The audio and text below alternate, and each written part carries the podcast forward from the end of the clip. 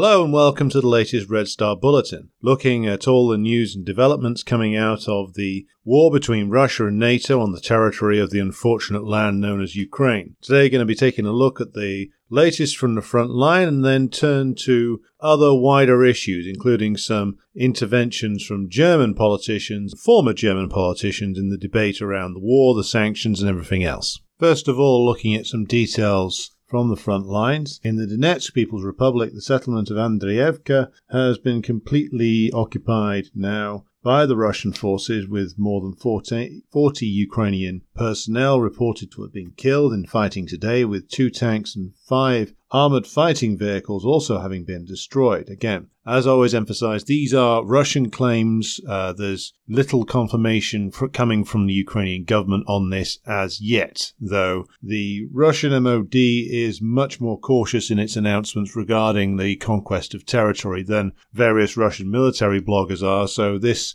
is pretty much confirmed by multiple sources on at least the Russian side as of now. In the area of Kupiansk, the Ukrainian armed forces attempted an attack around the area of Kuzemovka, and this is up in the Luhansk People's Republic, and the Russians are claiming that this was prevented by the usage of heavy artillery and flamethrower rocket systems, with more than 60 Ukrainian personnel killed, 6 tanks destroyed, and 5 armoured fighting vehicles, and of course the usual accompaniment of 4 cars were destroyed. That's either jeeps or pickup trucks or those domestic cars which the Ukrainians are using to transport their armed forces around in. Moving on, in the area of Krasny Liman, a company tactical group of the Ukrainian armed forces was in a firefight in the area of Stelmakhovka, and this resulted in over 20 Ukrainian personnel being killed and wounded, and 1 tank and 4 armoured fighting vehicles being destroyed. In the southern part of the Donetsk People's Republic, the armed forces of Ukraine attempted to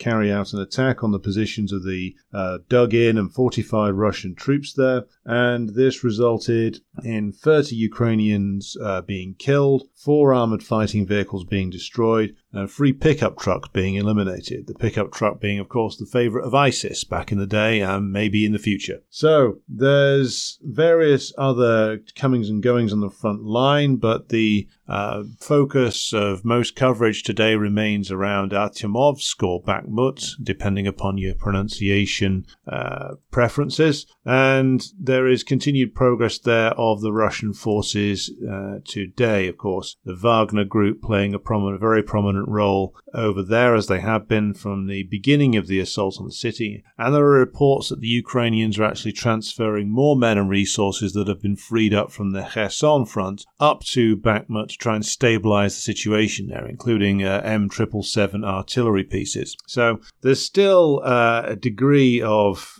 cloudiness, should we say, fog of war stuff going on over how long it's going to take for Artyomovsk to fall, for it to be finally fully taken over by the Russian forces. But given that there's been pieces in the New York Times talking about the horrendous Ukrainian losses there, and it's more and more becoming acknowledged on the Western side of things that things are not going well for Ukraine in Artyomovsk, then it is clear that they are softening up public opinion for the inevitable, which is that the city is going to fall under Russian control in the very near future. So wait and see on that one. There is talk of the Russian forces making steady advances around the edges of Artyomovsk, as they have been for a long time now. The troops of the Donetsk People's Republic, formerly the Donetsk People's Republic militia, now of course formally incorporated into the structure of the Russian armed forces, and the Wagner troops are edging around the city of Artyomovsk, and they are taking the settlements that surround the central city to completely cut off the Ukrainian forces as much as they can from the outside. As I said on the last broadcast, this has already resulted in a severely restricted transport in and out of the city, which of course prevents the Ukrainians from evacuating their wounded, prevents them from bringing in supplies, because the Russians have control over, or fire control over the roads in and out of the city, which makes it incredibly difficult to bring anything in without it getting blown up. So that is now only a matter of time before that falls. As I said, even the Western media is now acknowledging that point. And a reminder of why Artyomovsk is so important: it sits on a major roadway, and if they take the city and the surrounding area, they have access to several major crossroads, enabling them to control traffic flows and, of course, move their own men more easily, the Russians can. And, of course, it pushes further into Ukrainian-occupied territory, further leaving developing something of a cauldron, potential cauldron at least, around the Ukrainian troops further north, up towards Siversk and other places north of Artyomovsk. So, key strategic town to take. It'll be a big tactical victory and also a huge morale boost for the Russians when it eventually does fall. And it should be said also that the Russians continue advances in small ways throughout the rest of the Donetsk People's Republic. So, this is an ongoing situation. We are still, of course, waiting for the beginning of the new Russian offensives, wherever they come or however they are formatted. And it should be said that the latest statement from Sergei Shoigu of the Russian Ministry of Defense today at a meeting of the Russian defense chiefs says that the 300,000 reservists have now almost all gone through their training and their updating, and they are all either deployed or being deployed into the combat zone. So the Russians are reaching the end point of the mobilization process. Their troops have now almost all gone through the training and retraining and re-equipping process. They are either being moved in themselves or they are allowing other troops to move in to the front lines. And we await to see what outcome this will bring. There have been various different estimates as to how large the Russian forces are going to be across the front lines, if you include, of course, all those troops that are up in Belarus, where they have been training with and alongside the Belarusian army. Some say it's around about 570,000 in total, so that's the 200,000, around about 200,000 that were already deployed inside Ukraine, so that's all the militia forces of Donetsk and Luhansk, the Rosgardia units, including like the Chechens and units like that, and then you get 300 to 380,000 reservists being brought in, and then 80-odd thousand volunteers, so it makes it up to around about 580,000, according to the lower-end estimates. Some, including Colonel McGregor in his commentary, has been saying that it's up to around about 700,000 in total will be moved in. Estimates vary, and I guess the Russians are rather happy with the fact that Western estimates do have to vary, because nobody's really sure, it seems, other than, of course, the Russians themselves. But either way, even if it's the lower end, even if it's 580 or so thousand, that's still considerably more now than the Ukrainians have deployed. It would seem the Ukrainians have around about 250 to 300,000 at the last estimate I saw of this, though they are, of course, undergoing their latest wave of mobilization. I believe their seventh. And there's talk of 40,000 or so Ukrainian troops undergoing training in Britain and other NATO countries who will be ready to be deployed in late winter, early spring. Whether that is too late, of course, I'll come back to later on the program. So those are some Russian moves that are going on. They are slowly getting to the point where they will be ready to make more substantial assaults across the areas that they are looking to gain in immediately. Whether this translates into so-called big arrow assaults is yet to be determined. My guess would be that it will be as Surovikin promised, which will be the slow grinding down of the Ukrainian forces on the eastern front of Ukraine, and that it will continue in the same manner but with more force behind it. So nothing spectacular like a dash towards the Polish border as yet, I don't think, and I'll come to my reasoning why later on in the program. But let's look at the moves that the US imperialist bloc has been making over the last few days. There was a summit of NATO foreign ministers in Bucharest, which largely all flash and no bang. There was a funny development where the Romanians officially asked the Ukrainians, who were obviously in attendance, to derecognize Moldovan as a language. English and to classify it as a dialect of Romanian, which is an interesting move and could be seen as just a bit of petty nationalism. But given that the Romanians are eyeing the crisis-riven state of Moldova now. It is in a deep crisis. The economy is falling apart. The pro-EU goon Maia Sandu, who runs the place, and her assemblage of buffoons that are sponsored by the EU and various Moldovan oligarchs have run the country into the ground. And now they are talking about, of course, measures to restrict the Russian language, which, of course, a large percentage of the population of Moldova does speak. So it's around about 16% or so of the population of Moldova. And of course, then you've got the Transnistria, the breakaway region, which the Ukrainians have been eyeing, and the Romanians are looking at possibly maybe absorbing Moldova. Certainly, it's been talked about persistently. Though at the moment, I would say that the Americans don't seem to be keen on the idea, and if they're not keen on the idea and the Romanians are likely to run into resistance or make a mess of themselves, then as of right now, I don't think it'll happen. But it is something which is clearly being fought about within the ruling circles of Romania.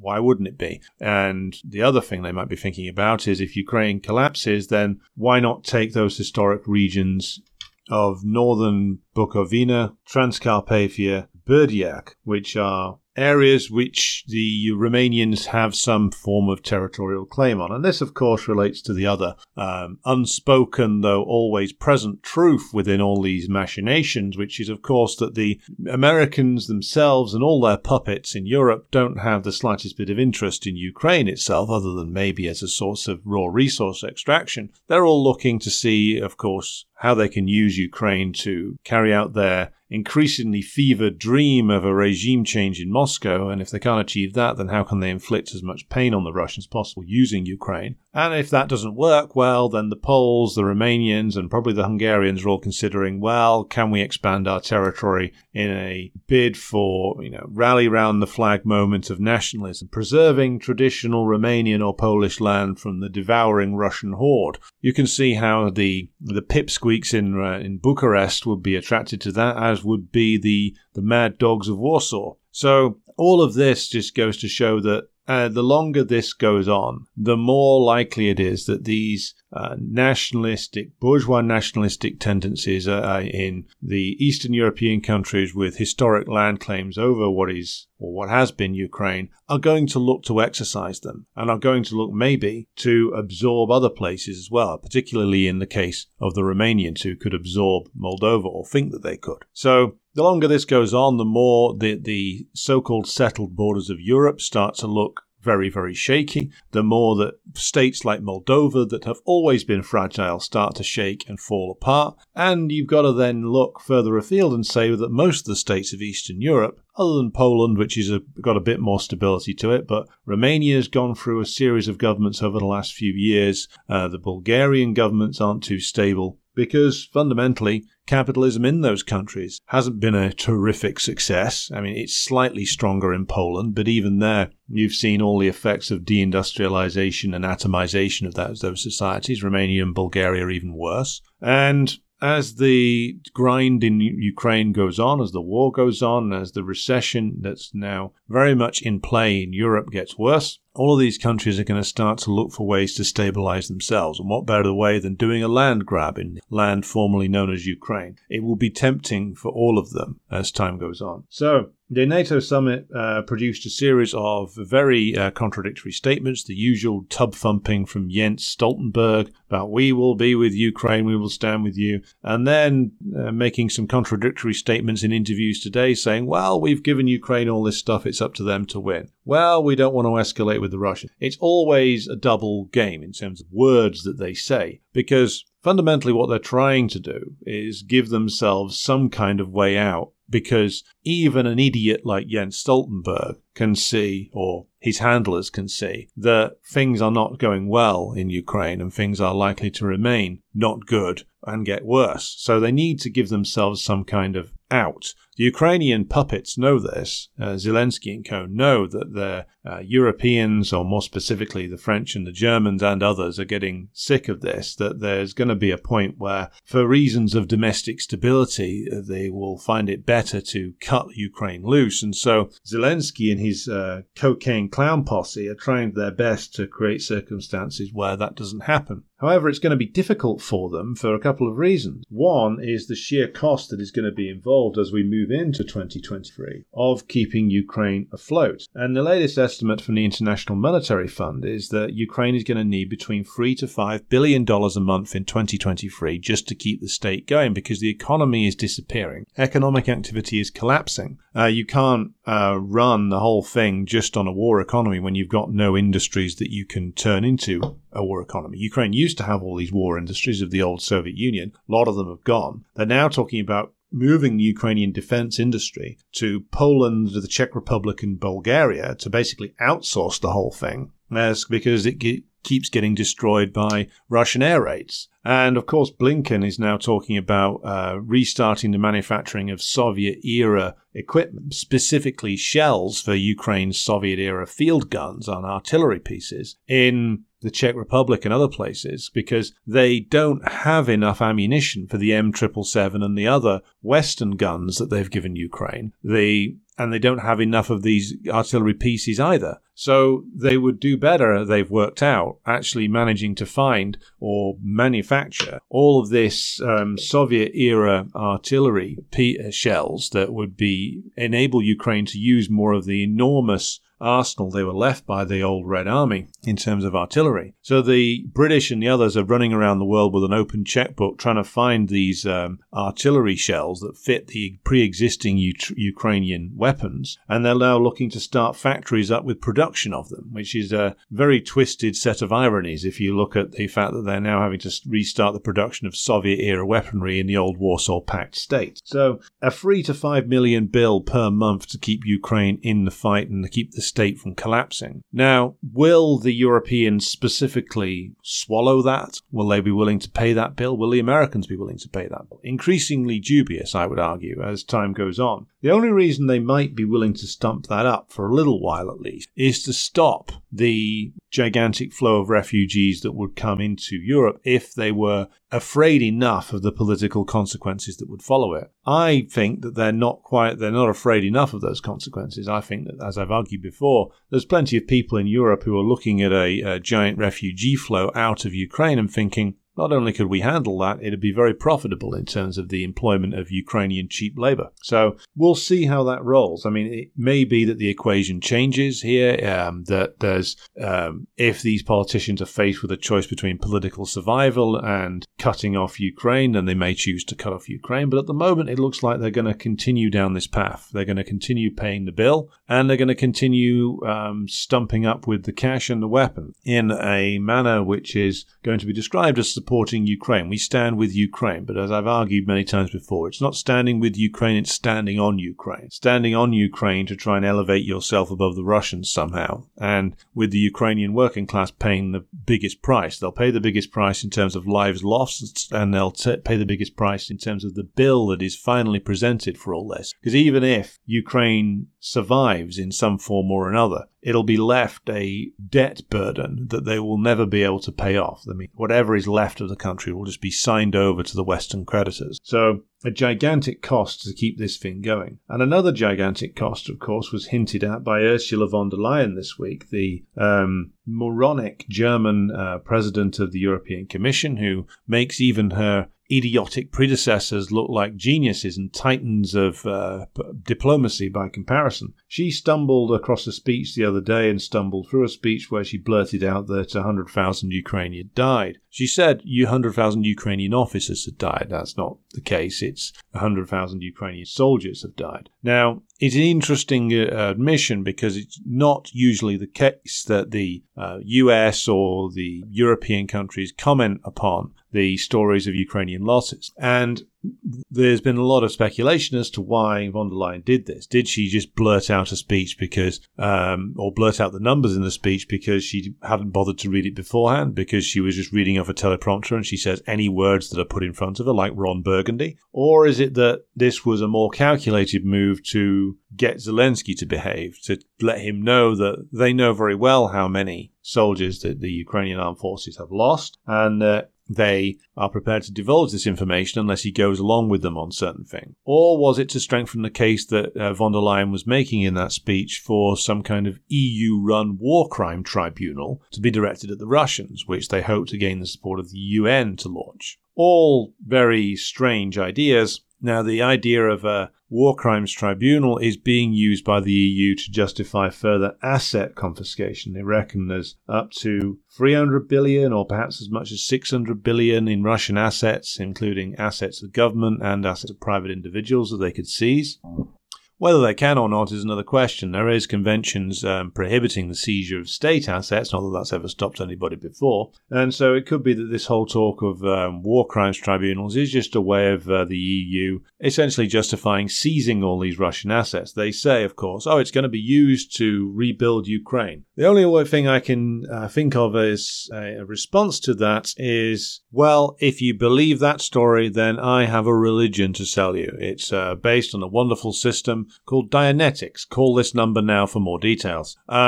You know, this money will go probably, if it does get seized, it may go to keep the Ukrainian government afloat. Zelensky is now saying they'll need $1 trillion in recovery funds, but a lot of it will be skimmed off the top. A lot of it will disappear into various corrupt channels. A lot of it will end up in overseas bank accounts. And there'll be a report coming out from like Transparency International in 10 years' time to say, oh, yeah, all that money. Turns out it bought a lot of villas in Switzerland, Miami, the coast of Italy, and various other locations that are not on any map. So it's all just a squalid and corrupt move, but it did produce a rather embarrassing volte face from von der Leyen, whose speech was edited again to remove the offending number. And it does lead us to think, well, how many men have actually died in this? Now, the 100,000 number is now something that has been talked about by Shoigu, confirmed almost by von der Leyen, and is the estimate for around about how many Ukrainians had died by September, which is it was in late September that Shoigu gave that estimate. Now, there are, others claim, around 320,000 Ukrainians who are officially listed as missing in action. That's a figure that's been quoted by, amongst others, Scott Ritter. Now, if those 320,000 are in captivity, then, or a large amount of them were in captivity, then I think we would have known about it, and there would be footage coming out of the huge amount of Ukrainians in captivity. But a lot of the Ukrainian prisoners that have been taken have been traded back again for Russians and Allied forces who have been in POW conditions. So where are all these Ukrainians? Let's assume, for the purposes of argument, that 320,000 figure is inflated. Let's cut that in half, so 180,000. That's still an awful lot of men unaccounted for, even if we take it that there's only half of that 320,000 figure. So where are they all? Now, I've mentioned this before, but it's worth just dwelling on it for a moment. The story that's been coming out, not just of the Russian sources, from Russian independent journalists and military correspondents, but also from Ukrainians, from Ukrainian channels on social media platforms, especially Telegram, is that the unit commanders of the Ukrainian army will routinely label dead men as missing, because if they label them as missing and report them as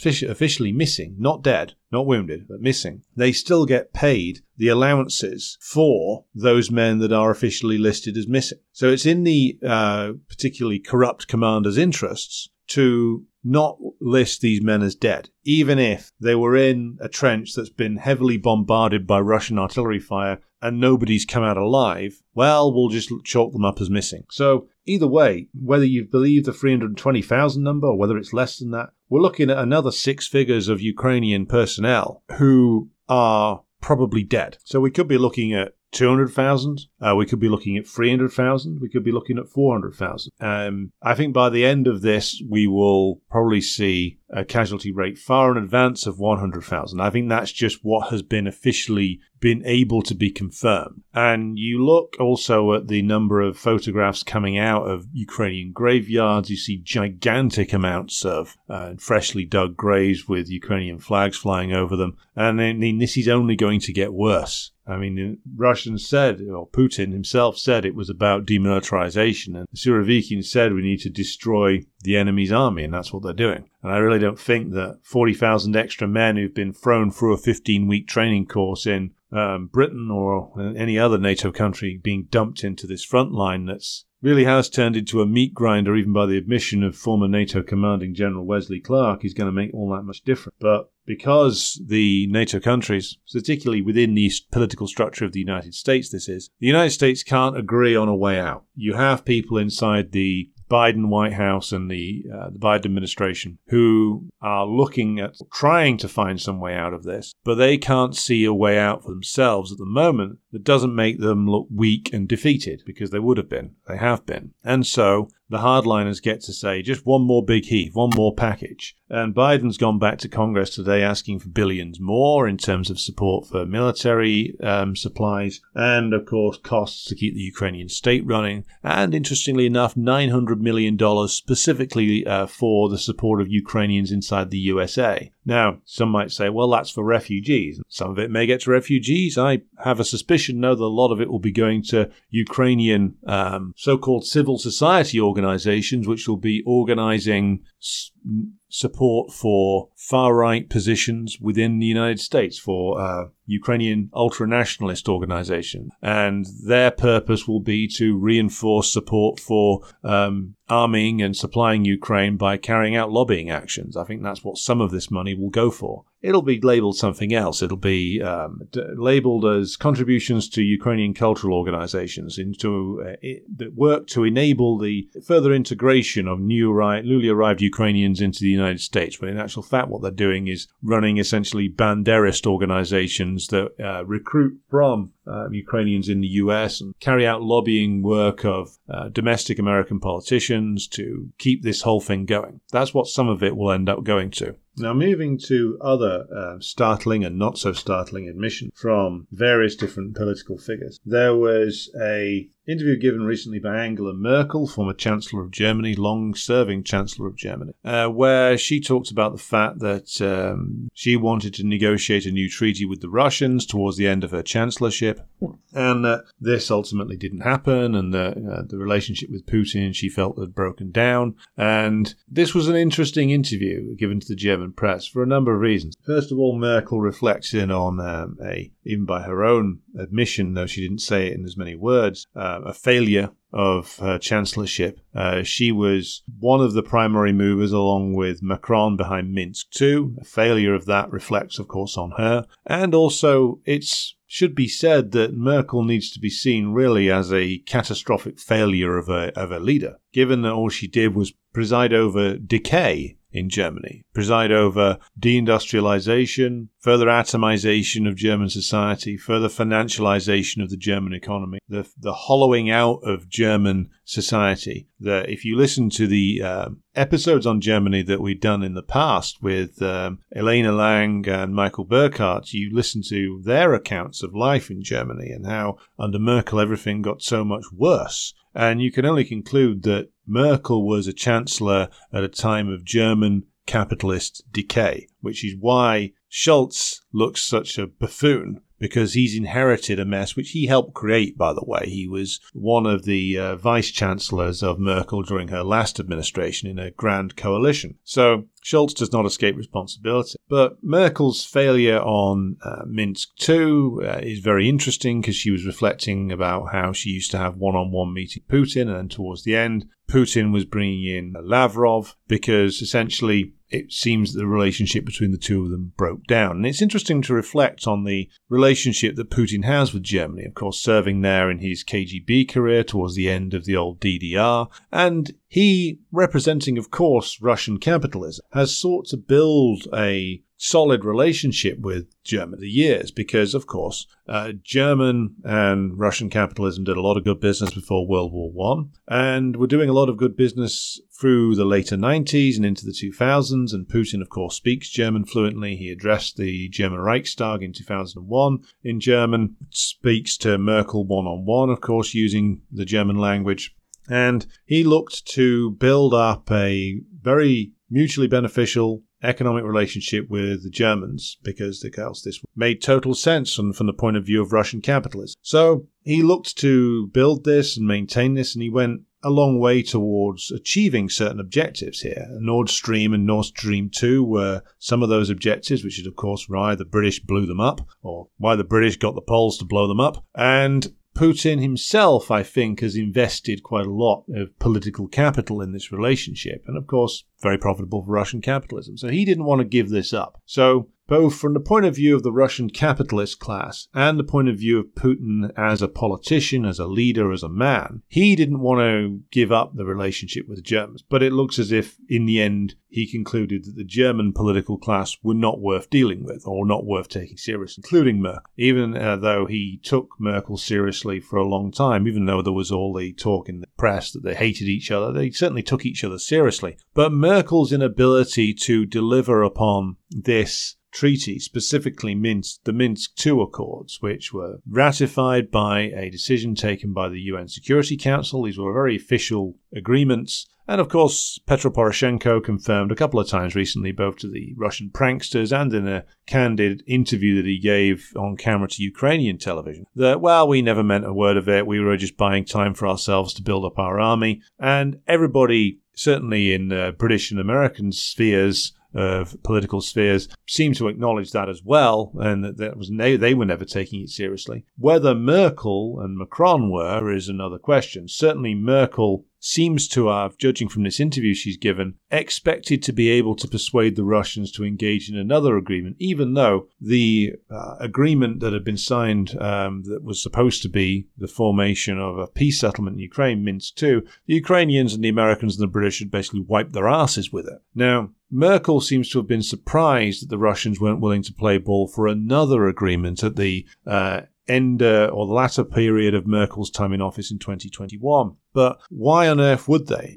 One of the things that Merkel and Macron seem to not really understand at all was the changing domestic political situation in Russia itself, which is that the Russian population knew very well that the situation in Donbass was militarily getting worse, that the Ukrainians were making a push, that they were increasing and intensifying their heavy shelling of the civilian areas, and it was clear that they were getting ready for some kind of assault. Zelensky himself, in one of his addresses in later 2021 in the Munich Security Conference last year, was talking about retaking Crimea. I was also talking about a nuclear program, though apparently those were rather unlicensed remarks. So the domestic political situation in Russia, which you can get a gauge of by looking back at the coverage that the Communist Party of the Russian Federation was doing in their newspaper, Gazeta Pravda, and they were calling in the Duma and campaigning for this across Russia for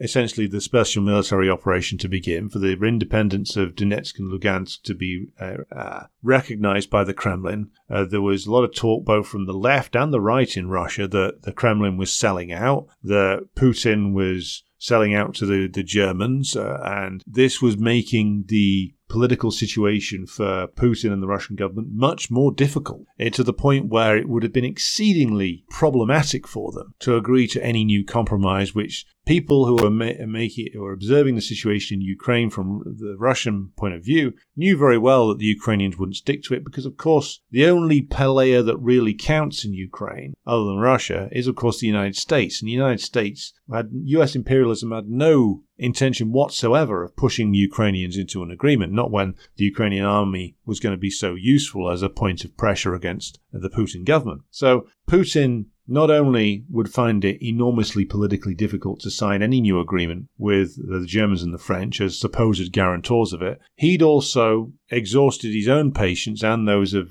his inner circle, including Lavrov, with the Germans and the French in terms of taking them seriously as diplomatic parties here. Given that they'd signed this thing, they'd watched the Ukrainians trash it at the behest of the British and the Americans, and the Germans and the French had done nothing. So what was the plan here? Was Merkel's plan to secure a new agreement to essentially just put off the confrontation for another few years? That certainly seems to have been what she was aiming at. Because if you read critiques of Merkel and both her domestic policies and the policy towards the EU, it's all about, for her, just deferring keeping things going for another few years. And this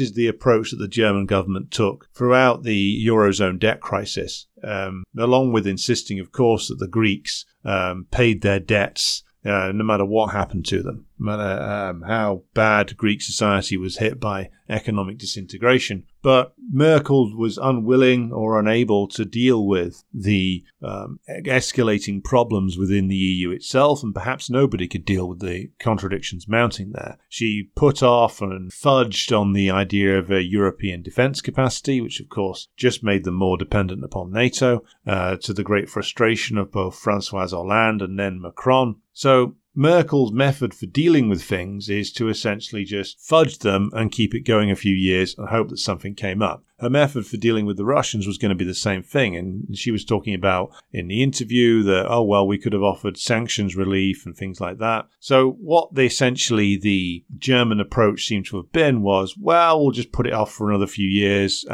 We hope that we can buy off the Russians with some sanctions relief, only to be confronted with the fact that the political realities in Russia had changed, and that they appeared to have been unaware of this, that the pressure on the Russian government was increasing from the population and from the organized political forces across the spectrum in Russia. And that would have made it very dangerous for Putin to defy that increasing pressure and carry out a sellout of Donbass, which is what it would have been rightly seen as had he signed any other agreement with a already untrustworthy party in the form of the Ukrainian state and their foreign backers. And it raises another interesting question, which is, why did Merkel not understand this? Merkel, of course, has spoken to Putin one-on-one on many occasions. She was the one who was dealing principally with the Russians over Minsk II. And you would have expected her to have some kind of understanding of the domestic situation in Russia, but apparently she didn't. She also seems to have been convinced that all that the German government and the other European powers needed to do was to dangle some financial and economic enticements in front of Putin's nose, and then the Russian government would forget all about Donbass and potential NATO expansion. But then again, this also proved to be disastrously wrong. And you would have thought that they would have learned something from the war in Georgia in 2008 when, of course, the Russian armed forces and Russian government was much weaker than it is now, and yet still they moved in and dealt a defeat to the Georgians, even though, of course, it revealed deficiencies within the Russian armed forces in the process of doing that. But in 2021, when so many years had gone by, there had then been a 7-year war that had dragged on in eastern Ukraine, or what is now southwestern Russia. The domestic political pressure on the Russian government was growing to take action over Donbass, and the idea of NATO, or more specifically United States, short-range missiles or intermediate-range missiles being placed in Ukraine that could hit Moscow and St. Petersburg very, very quickly, was even less acceptable to a Russian government that had been slowly placing itself and developing its economy and armed forces to the point where it was much stronger and more capable of delivering a military response. Given all those circumstances, why on earth did the leader of German capitalism think that dropping a few sanctions would be enough to lure the Russians back in for another treaty, which they knew very well would go nowhere and would not be respected, and then they would be back at the treaty table under worse conditions, with even more NATO weaponry and NATO training for the Ukrainian armed forces having been conducted by the time that military action did come around. See, Putin and the others in the Russian government's higher echelons had obviously decided at a certain point that war was more likely than not. And the only thing that Merkel, and by extension Macron, could really have done back in 2021 was to tell the Ukrainians, look, unless you actually implement Minsk, the Minsk agreements, in full, then essentially you are not getting into the European Union. You're not even going on the waiting list. You're going off the list, even further down below where the Turks are. That would have been potentially one way of pressuring them to abide by it. But of course, then we get to the point that I've returned to over and over again since this latest round of the crisis began. Zelensky himself would have been either Maidaned out or killed if he'd have actually tried to stop the war, as they threatened to do. That is, the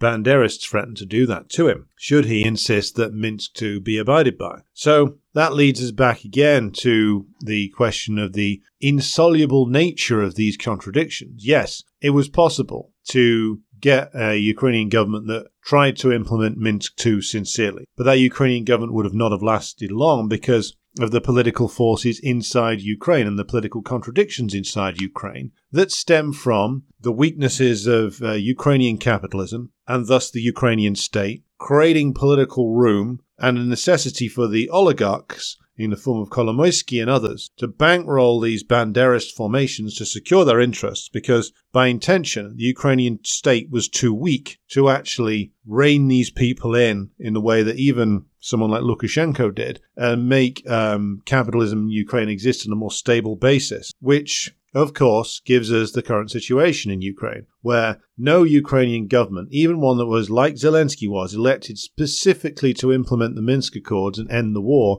is able to do so without coming into a headlong collision with the forces of Banderism. And this then raises another question, which is, well, would any political force have been capable of resolving the situation in Ukraine? And the answer is the only way you could possibly have resolved that would have been through either a new regime that came in, which overthrew the political structure that had been imposed by the Maidan, which eliminated the Banderist battalions as a political and military force through either, shall we say, voluntary disarmament or something much more severe than that. And what force is going to generate that? Nothing in the Ukrainian bourgeoisie indicates that they would be capable of generating that kind of movement that would have been able to essentially revolutionize the Ukrainian state. Nothing in the Ukrainian bourgeoisie gives any indication that they would be capable of doing that. And there are no political figures floating around that could have done that. The only way that the war in Ukraine could have been brought to a close would have been through the unified action of the Ukrainian working class. And sadly, even though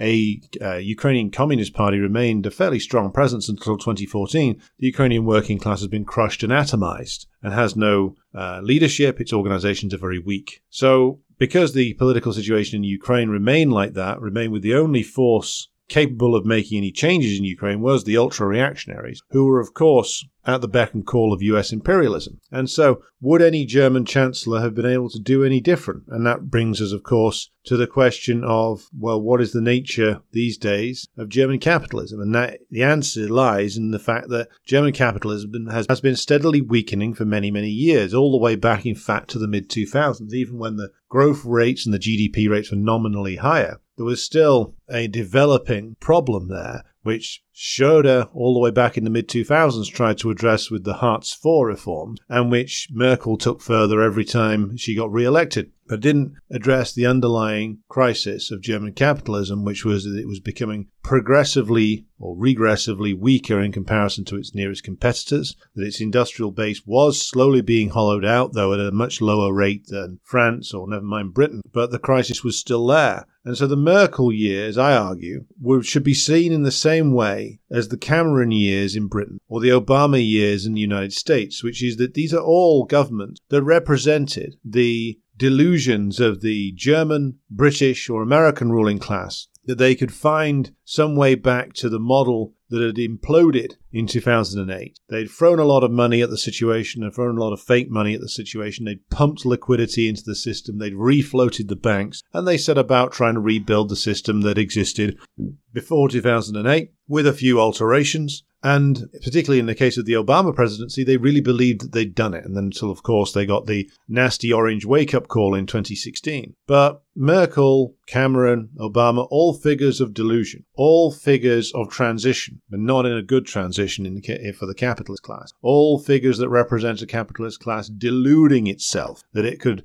fudge its way out of the problems that it had, and that somehow it could recover from 2008 without the horrific process of class war and mass capital and labor liquidation that would be required to actually regenerate capitalism in a serious way. So Merkel fundamentally is a chancellor of delusions and procrastination and obfuscation, and all of her legacies will be seen in wholly negative ways. And the interview she gave recently indicates that she has not only not learnt anything, but has not reflected upon anything. Which leads us to another figure who could have been chancellor in an alternate universe, and that is the figure of Oscar Lafontaine, a more interesting figure, politically speaking, than Merkel in many ways. A senior figure within the German SPD for many, many years, a candidate for chancellor in 1990, a finance minister for a year under Schroeder before his resignation, and then the founder of Die Linke, the Left Party, and then a party he helped to found and then resigned from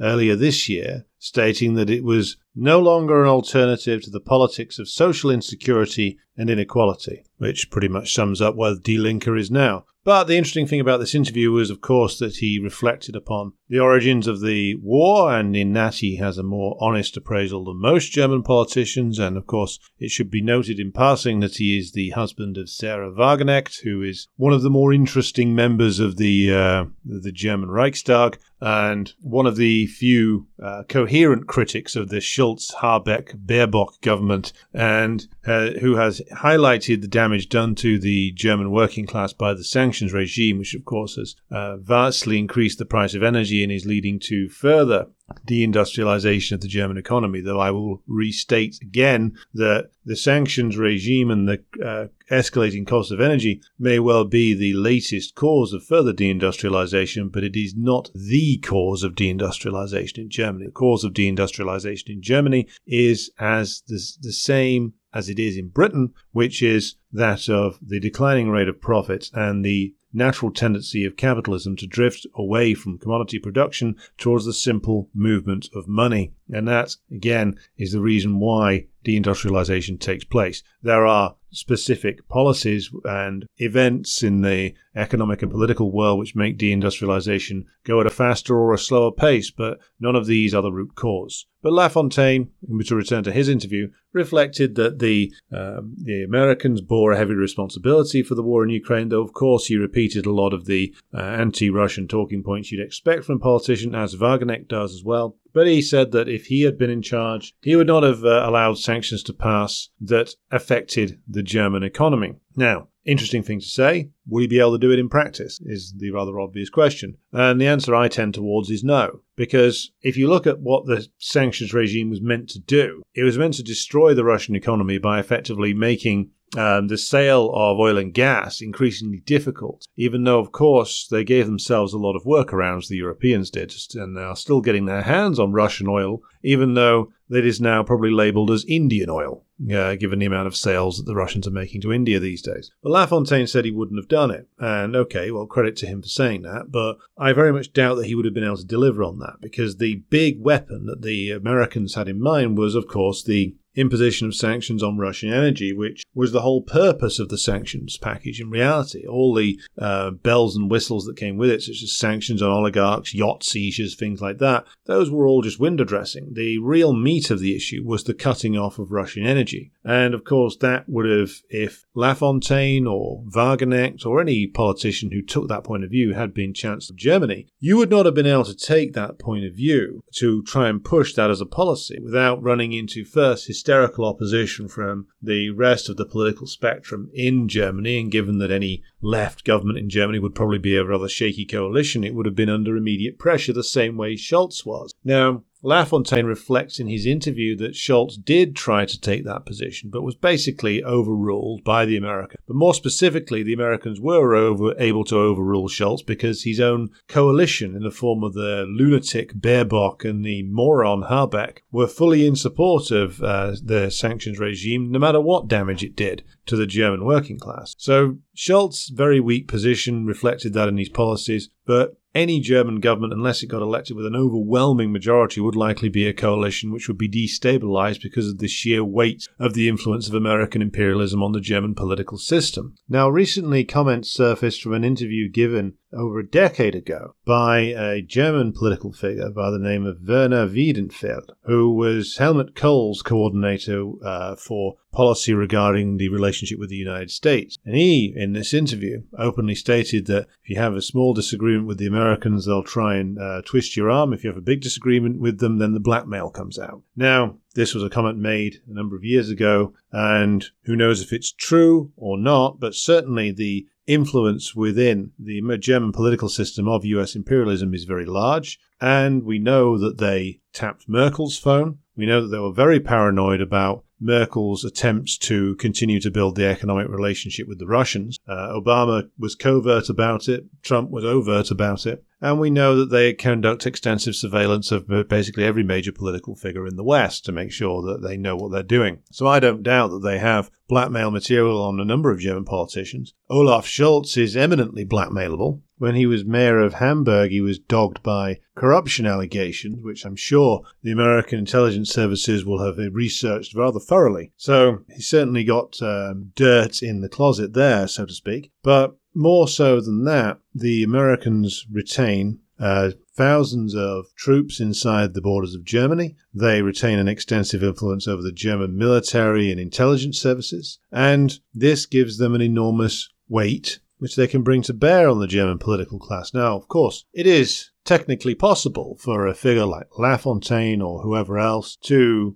if they were chancellor, defy this, but it takes a lot of political capital to be able to take the risk that would mean defying the Americans, and they're basically going against them on a fundamental issue. Now, would you be able to do that from within the shaky situation that a coalition government would find itself? Not if you're in some shaky coalition government. The only way that a chancellor of Germany could stand a chance of defying the United States would not be through some kind of political maneuvering or trying to secure some kind of shaky majority in the Reichstag or anything else. It would be via a direct appeal to the German working class. And by going out to the German working class and rallying them to support a particular policy and mobilizing the masses in a way that would intimidate the various figures in the German political sphere and state structure into going along with the policy of the elected government. Because otherwise, these various forces in the economic and political and security spheres would move heaven and earth to defeat a German leader who tried to defy the US empire. The only way you could do it was a mobilization of the working class. And is Olaf Scholz capable of doing that? No, most definitely not. But again, that would be a hugely risky proposition, which almost nobody in Germany at the moment would be capable of carrying out. Nobody in Britain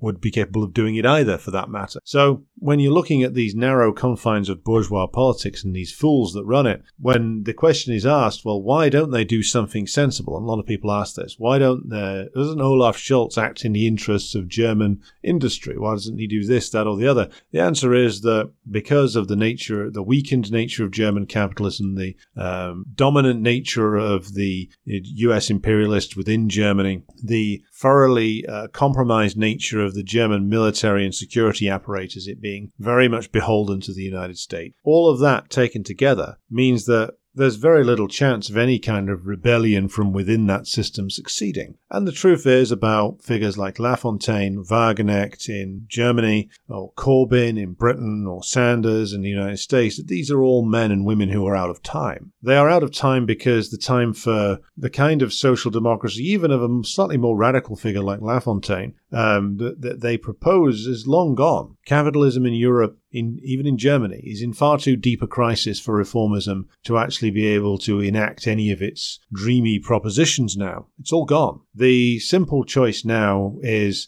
either between the slow grinding down of working class living standards or the very rapid grinding down of working class living standards. Those are the two choices that capitalism is prepared to offer. To get anything more than that, you would need to mobilize. The working class would need to mobilize in a way not seen for decades. And if you're going to go that far just to get a few reforms, well, you might as well go the whole way and sink the whole system, because you would have to use near-revolutionary or revolutionary tactics of mass mobilization, strikes, occupations, destabilization of the economy and state in any country, Germany, Britain, or the United States, to actually get the smallest change completed. And my argument is simple. You have to do that kind of enormous mobilization to secure some paltry reforms, no matter how beneficial they may or may not be, then you might as well go for the whole thing. Because in the state that we are in now, capitalism cannot afford to allow reform. So the choice before us is actually quite clear. And so even though the likes of Lafontaine seem more interesting, more compelling figures in many ways than the pallid mannequins that make up the conventional political class, the bourgeois political class, they are just as utopian as any other selection of dreamers within the parliaments of Europe. The only realistic proposition going forward is the revolutionary overthrow of capital. That is a much more realistic proposition than the idea of a revived social democracy, which is neither possible nor desirable. Thank you for listening today. I will be back again tomorrow with another update. Until then, thank you for listening, and be sure to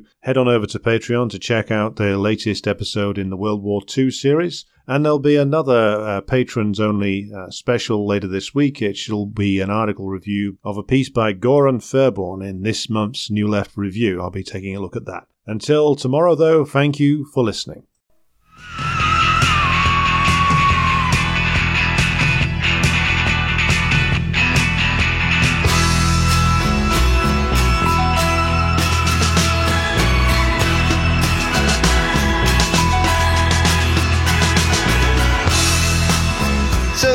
Where he came to hide when he ran from you in a private detective overcoat and dirty dead man's shoes. The pretty things of Knightsbridge, lying for a minister of state, is a far cry from the nodding wind here at Schweizer's Gate.